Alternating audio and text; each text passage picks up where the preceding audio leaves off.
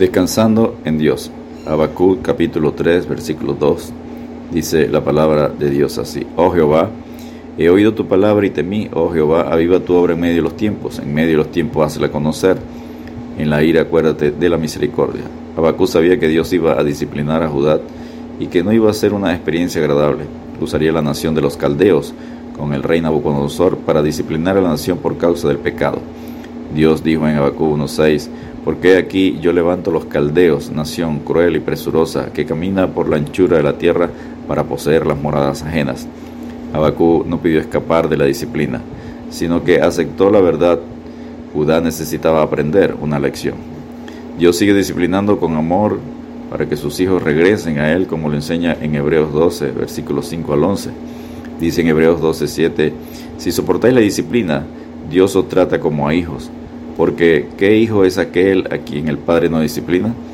Luego dice en Hebreos 12:11, es verdad que ninguna disciplina al presente parece ser causa de gozo, sino de tristeza, pero después da fruto apacible de justicia a los que en ella han sido ejercitados.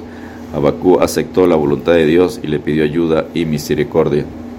El primer punto lo conseguimos en Abacú 3.2, en su parte dice, oh Jehová, he oído tu palabra y temí.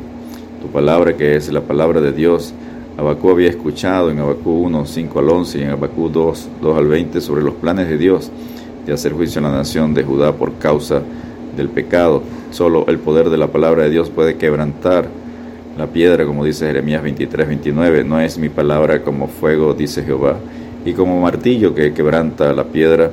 Y es la única que puede hacer cambios en la conducta pecaminosa del ser humano, como lo enseña el Salmo 19, versos 7 y 8. La ley de Jehová es perfecta, que convierte el alma. El testimonio de Jehová es fiel, que hace sabio al sencillo. Los mandamientos de Jehová son rectos, que alegra el corazón. El precepto de Jehová es puro, que alumbra los ojos. La frase y temí, Abacú tuvo temor de Dios al escuchar la profecía del juicio sobre la nación.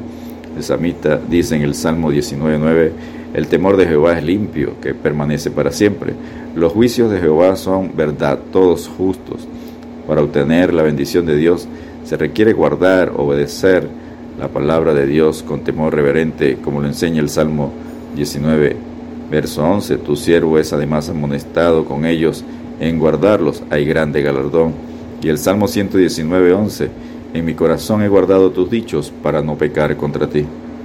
El segundo punto lo conseguimos en Habacuc, capítulo 3, versículo 2, parte B. Dice, oh Jehová, Aviva tu obra en medio de los tiempos, en medio de los tiempos hazla conocer. Aviva tu obra.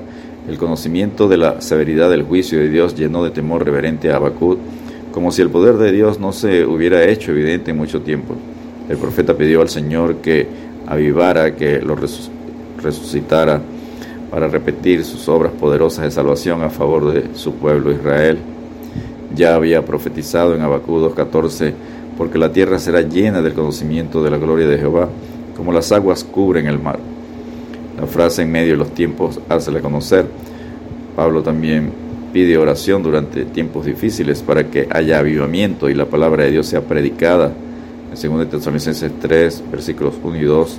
Por lo demás, hermanos, orad por nosotros para que la palabra del Señor corra y sea glorificada, así como lo fue entre vosotros, y para que seamos librados de hombres perversos y malos, porque no es de todos la fe. El tercer y último punto lo conseguimos en Abacú capítulo 3, versículo 2, parte C. En la ira acuérdate de la misericordia.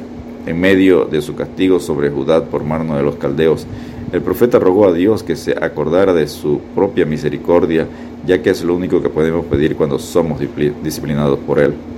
El profeta Jeremías, contemporáneo con Habacuc, dice en Lamentaciones 3, versículos 22 y 23, por la misericordia de Jehová no hemos sido consumidos, porque nunca decayeron sus misericordias.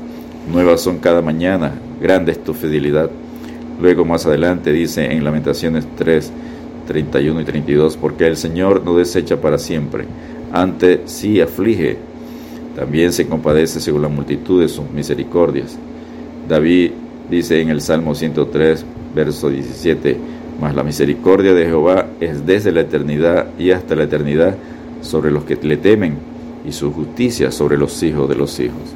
Descansemos en Dios confiando que en medio de sus juicios por el pecado, su eterna misericordia nos ayuda. Dios te bendiga y te guarde.